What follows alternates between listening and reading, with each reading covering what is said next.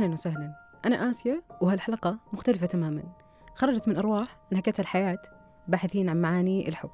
وفي الحقيقة اختتمت محاورها من أيام ولكن صديقتي نورة الحسن بالأمس شاركتني معاني أخرى مختلفة. اليوم هو اليوم العالمي للحب.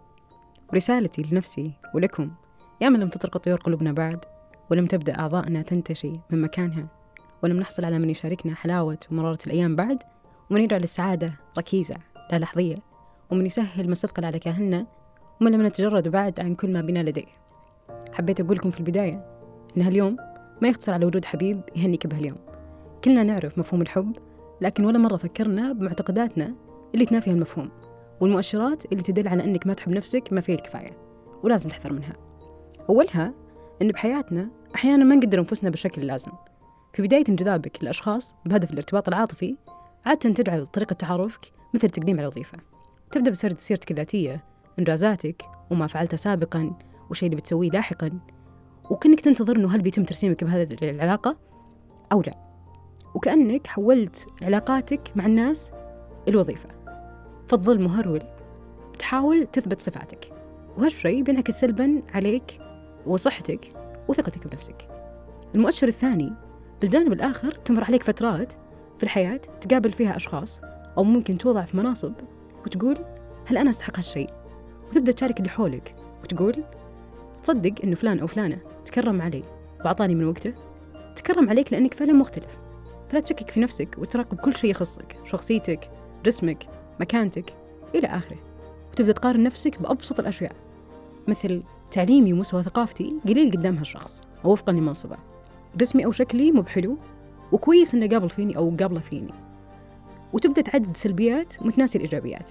وفي أشخاص كثير ممكن ما تزوجوا ما ارتبطوا بسبب عيوب فيهم وخافوا من مسألة تقبل الطرف الثاني. طيب والأشياء الثانية وين راحت؟ أخلاقك عطائك محبتك شخصيتك خفة دمك ثقافتك. أعدد بعد هل أنت حاذفها من معايير حياتك؟ بتقولون ما نلعب على بعض يا آسيا. أدري إنك تقول إن الشكل والحالة المادية مهمة. وأنا أتفق معاك ما ننكر هالشيء. بس المقصد إنك لا تمحي جميع المزايا اللي الله أعطاك إياها وخلها الشخص يشوفك فيها. لا تنسى أن الجمال ما راح يكون مبهر بكل مرة لأنك اعتدت بشكل عام على رؤيته يوميا. لكن النفس هي القادرة على تحديد الاستمرارية أو لا. يعني جميع الصفات اللي ذكرتها سابقا هي اللي بتبقى معك للأبد.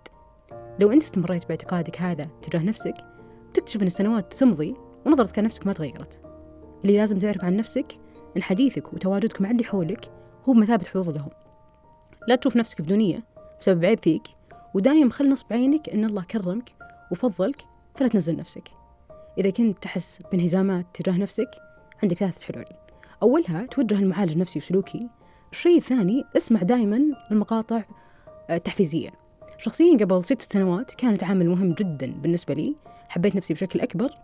وبعدها بديت وأسست بروتين وأسست غير المشاريع. في عمر أشبه في الأربعين ولكن في الحقيقة ما ينازل 25 بسبب بس حبي وتقديري لنفسي.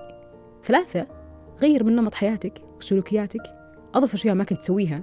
دون وارسم تمرن أطبخ. بالصحي طبعا. مارس أي شيء أنت كنت تعرف أنك بتتشافى منه. على النقيض الآخر لا تلهث دائما خلف البحث عن الحب الغير آمن. ثمة أعقاب وراء ذلك. تقول نورة حسن لازم تعرف أن الفقد والانفصال العاطفي هو من أقصى المشاعر اللي يمكن يمر فيها الإنسان. بالرغم من شيوعة حدوثه في كل ساحة حول العالم الكثير من البشر. إلا أنه يترك أثر واضح نشوفه في الشخصيات اللي خضوها ثمة خسارة تسببت ارتباكا في سلوكياتهم واندفاعا في ردات أفعالهم وتهورا في قراراتهم. الحياة مراحل. صديق الطفولة لم يعد متواجد في حيز محيطنا اليوم وحبيب العام لم يعد حبيب اليوم. كل من يمر في حياتنا يحمل رسالة أو درس لنا. نحن لا نتعلم من الكتب ولا المدرسة فقط. نحن نتعلم من التجارب. نحن أبناء الوقت والمواقف. في كل موقف لنا مع شخص ما تولد نسخة من أنفسنا الجديدة. بعض النسخ لا تولد بسهولة بل نعاني في مرحلة ولادتها من الإحباط والشعور بالفشل والخزي والعار والألم. ونسخ على العكس تماما نولد بثقة أكبر واعتزاز أعظم. كل الذين رحلوا من حياتنا انتهت فصولهم في قصتنا. قد نشعر بالحنين والشوق في أحيان كثيرة لكنهم أهدونا دروسا جعلتنا ما نحن عليه اليوم. كونوا ممتنين للعلاقات حتى المؤقتة. وأصدقاء المرحلة حبوا أنفسكم دائما. ونحن نحبكم دوما كما أنتم.